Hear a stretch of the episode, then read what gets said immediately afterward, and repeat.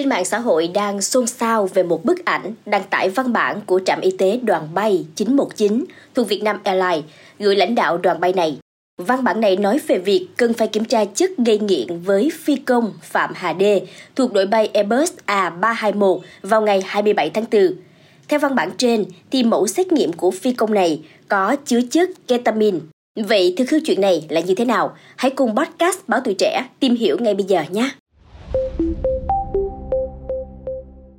Chiều ngày 5 tháng 5 vừa qua, hãng hàng không Việt Nam Airlines đã phát thông cáo báo chí sau khi có thông tin nghi phi công hãng mình dương tính với chất cấm. Theo đó, thì Việt Nam Airlines cho biết rằng việc kiểm tra sức khỏe của phi công là nghiệp vụ được hãng thực hiện khá thường xuyên. Mục đích kiểm tra cả định kỳ và đột xuất như vậy là nhằm giám sát, tuân thủ, đảm bảo sức khỏe, tâm, sinh lý của phi công theo các quy định hiện hành của ngành và hãng.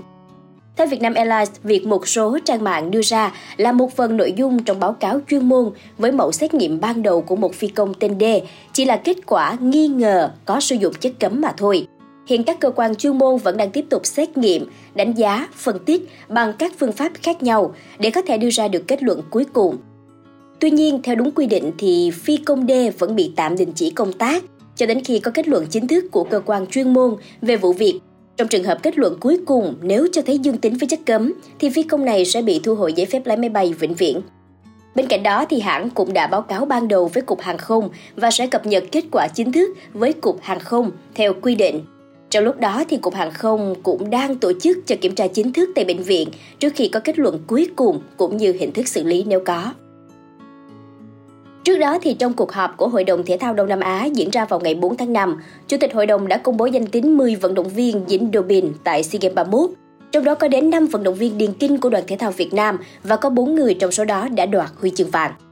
Cụ thể thì 5 vận động viên này bao gồm Quách Thị Lan, đoạt hai huy chương vàng 400m rào và 4 x 400m tiếp sức, Khuất Phương Anh, huy chương vàng 800m, huy chương bạc 1.500m.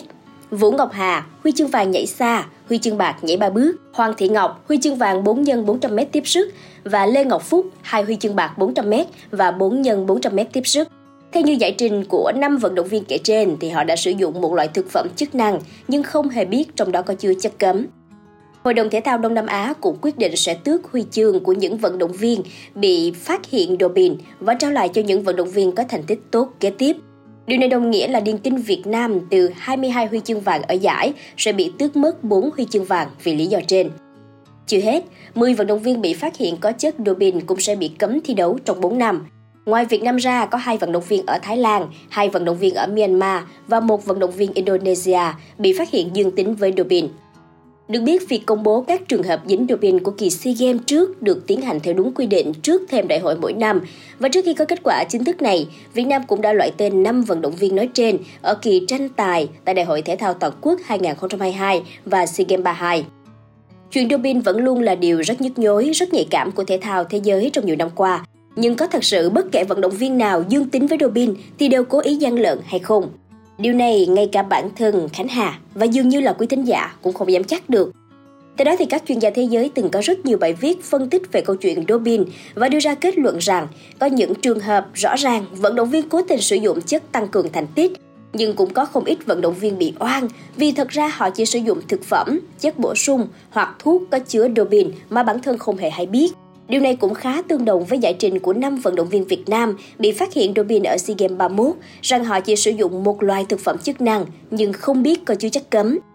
Trong quá khứ các nhà khoa học đã chứng minh ăn thịt heo có thể dẫn đến việc dương tính giả với doping, như trường hợp của vận động viên Selby Holehan, người từng giữ kỷ lục nước Mỹ nội dung chạy 1.500m và 5.000m, cô bị phát hiện dương tính với chất kích thích và bị cấm thi đấu đến 4 năm nhưng có những bằng chứng cho thấy Shelby Holohan đã ăn bánh burrito thịt heo vài giờ trước khi cung cấp mẫu nước tiểu. Một trường hợp khác xảy ra vào tháng 2 năm 2014, ngôi sao điền kinh người Kenya James Kibes, cũng xét nghiệm dương tính doping sau khi ăn mỡ heo.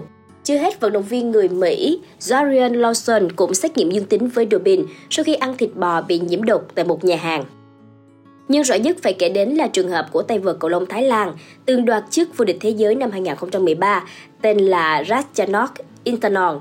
Cô từng bị phát hiện dương tính với doping năm 2019, nhưng sau đó Hội đồng xét xử doping của Liên đoàn cầu lông thế giới đã chấp nhận nguyên nhân là do Ratchanok Intanon ăn phải thịt bò bị nhiễm độc. Trước khi bắt đầu Olympic mùa đông ở Bắc Kinh năm 2022, cơ quan chống doping thế giới WADA cảnh báo các vận động viên chuẩn bị tham dự giải phải hết sức thận trọng khi ăn các sản phẩm thịt ở Trung Quốc do khả năng bị nhiễm doping từ thịt là rất cao.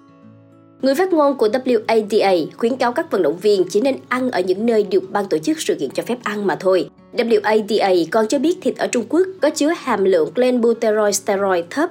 Chất này sẽ tạo ra kết quả xét nghiệm dương tính với dopin, đơn cử như một loại thuốc tên là PED có tác dụng tăng cường hiệu suất. Bên cạnh đó thì ở Ấn Độ trong những năm gần đây cũng gia tăng các trường hợp vận động viên có kết quả xét nghiệm dương tính với dopin. Cũng từ đó mà Bộ trưởng Thể thao Ấn Độ Anurag Thakur đã quyết định thành lập một tổ chức có tên là Hội nghị chuyên đề về hộ chiếu sinh học của vận động viên. Hội nghị này quy tụ hơn 200 chuyên gia đến từ 56 quốc gia trên thế giới để thương thảo, trang bị các kiến thức cần thiết để bảo vệ các vận động viên và toàn bộ hệ sinh thái thể thao khỏi mối đe dọa doping. Thông qua hội nghị, các chuyên gia cũng trang bị kiến thức cho các vận động viên về việc ăn uống như thế nào để tránh bị vô tình vướng phải doping. Mong là số podcast ngày hôm nay đã cung cấp được cho quý thính giả những thông tin bổ ích xoay quanh những vấn đề mang tính thời sự này. Đừng quên theo dõi để tiếp tục đồng hành cùng podcast Báo Tuổi Trẻ trong những tập phát sóng lần sau. Xin chào tạm biệt và hẹn gặp lại!